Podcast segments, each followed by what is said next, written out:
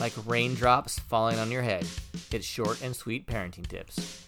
Hello, and welcome back to Short and Sweet Parenting Tips, part two of A Warning Label for Your Kid's Cell Phone. Today, we'll cover recommendations for setting time limits and ways to monitor your kid's phone, highlighting some parental control apps, plus a few little miscellaneous tips at the end, so stay tuned. A couple quick items before we jump in.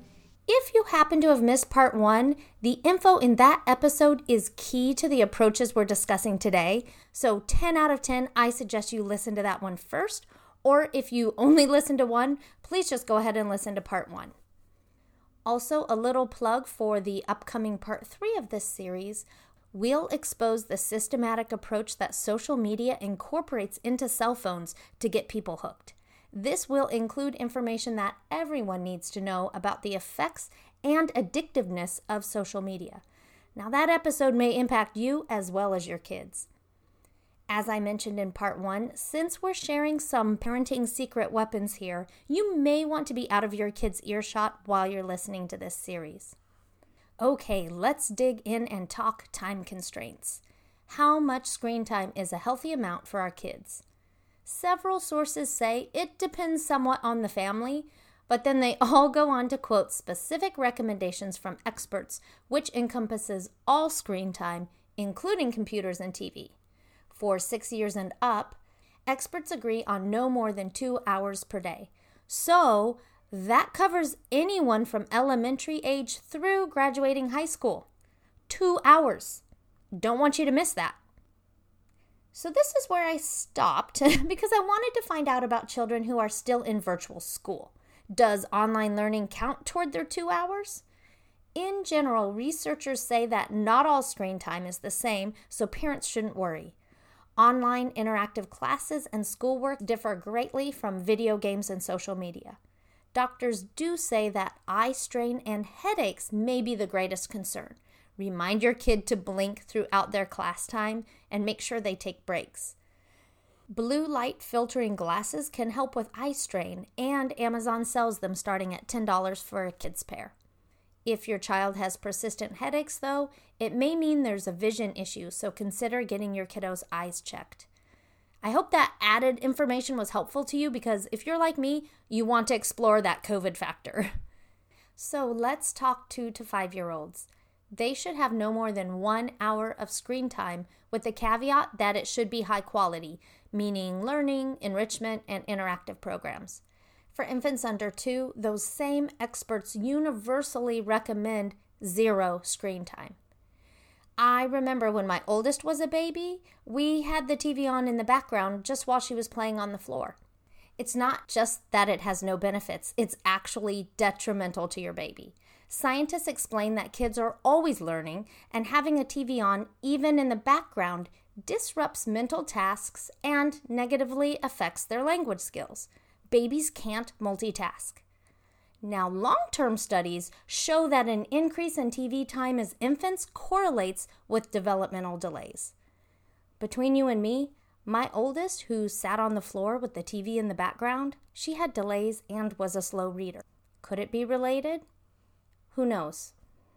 I will post this research on my Short and Sweet Tips Facebook page because it has up to date numbers that any parent with infants should take into account. Please note that there is one exception for toddlers. Video chatting is approved for 18 to 24 month olds. Those guidelines may seem shockingly limiting to some, but the advice from experts that really resonated with me was to pay attention to how your kid behaves after having a certain amount of screen time, or even after watching specific programs or using a particular app. When my kids have had too much screen time, they are noticeably more sassy, rude, impatient, and disrespectful. At first, I often don't connect their uncharacteristic behavior with the amounts of screen time they've just had. But when I stop and think back, nine times out of ten, I can track their negative behavior to my being too lax about monitoring their screen time. Parents also may need to be reminded that both cell phone use and TV is passive screen time, which will affect your kids' creativity and their ability to entertain themselves. Look for a future episode solely on TV watching for kids. If you decide to start enforcing time limits, you may also want to incorporate a way to help your kids expand their options for activities. This can include things like playing outside, doing something creative, or helping around the house. Putting some structure in place ahead of time will help facilitate the transition to less screen time. You may also want to have a listen to my pre launch episode number one called Structuring Your Day with Kids During COVID 19. This has more tips on how to encourage your kids to do a wider variety of activities. Like any other parenting technique, be sure you are practicing responsible screen time and cell phone use yourself. Parents are often just as guilty as their kiddos of losing track of how much time they're spending on their devices. Daycares have been hanging signs on their doors saying, Put down your phone and pay attention to your kid. In a TED talk about cell phone addiction by 8th grader Tanner Welton, he said that his ice hockey rink had signs that said, Your kid's playing, pay attention. I truly believe we're not conscious of how much time we're spending on our phones. In fact, I'm certain we'd be surprised at how many times we do pick up our phones. I challenge you, though, to be more aware of how much time you're on your device. If you can't put down your phone to pay attention to your kids, then how can you expect them to put their phone down to listen when you want to talk? The importance of modeling desirable behavior for your children is covered in episode 3 on positive discipline. So let's talk about parental control apps. There are many choices, but the apps that I have experience with are Bark, Screen Time, and MM Guardian. I highly recommend these three, but if you check them out on the App Store, don't be put off by their negative reviews. If you read the comments, you'll see that those low ratings are actually written by kids who were not fans of being monitored by their parents. Up front, I want to make it clear that none of these parental control apps are substitutes for parenting your kids, taking their phones away to limit screen time, especially at night, or being aware of what content they're watching or who they're with for that matter. It's a good start to limit your own child's phone use, but that can be undone if they're hanging out with another kid who has free access to everything on their phone. We won't dig into the nitty gritty of these apps during this episode, but there will be a sister episode where we will compare the features of these three apps. This will give you direction when choosing which app is the right fit for you and your kid. I'll also list that info on the Short and Sweet Tips Facebook page, including links. Big picture though, the Bark app only monitors and reports what your kids are viewing. There is no control component with Bark. Screen Time and MM Guardian have actual controls in addition to the ability to automatically or remotely turn off your kids' apps, a GPS to locate your kid's phone and presumably them, and differing schedules for certain days of the week so you can tailor the app settings to your kid's schedule. Managing your kids' cell phone use is time consuming. Certainly, I love to have a quiet afternoon to myself to get things done while my kids are more than content on their individual devices. I get it. I also understand how overwhelming it is to monitor and control how long your kids are actually on their phone and what information they have access to, even with parental control apps. As I'm talking this through, a theme is emerging that I really wish I had covered in part one as parents, we're taking on all this effort to monitor our kids' cell phone use when really, let's admit it, these devices are totally optional for our kids. A luxury, even. The only thing our children really need is a way to communicate with us. Really, nothing more. For me, my kid's cell phone is a headache that brings not a single bit of value to my life. In fact, I tell my daughter as much.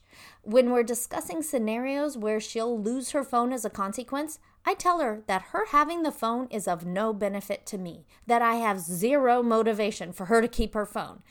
I'm kind of like, Go ahead, make my day. that actually brings me to the one advantage of our children having a cell phone. It can be a great motivator. Access to their device can encourage kids to get things done or be withheld as a consequence for breaking the rules. If this is what motivates your kid, do it. I cover cell phone use as a motivator in my three part series on motivation and accountability. Those episodes are in the COVID pre launch specials, and I think part two is where I discuss leveraging screen time. Plus, it includes some other creative options to encourage follow through with your kiddos. If your child loses their phone privileges, they might be surprised at how many things hinge on them having their device. This realization may make them more willing to comply with your expectations so they don't lose their phones again. I know a lot of these suggestions are easier said than done. Just giving you some ideas on how to approach this so you can give some things a try. Another miscellaneous item that I have to point out is that TV, cell phones, and tablet screens all emit blue light, which mimics the sun and will disrupt your sleep. Even Kindle Paperwhites emit enough blue white to disrupt circadian rhythms.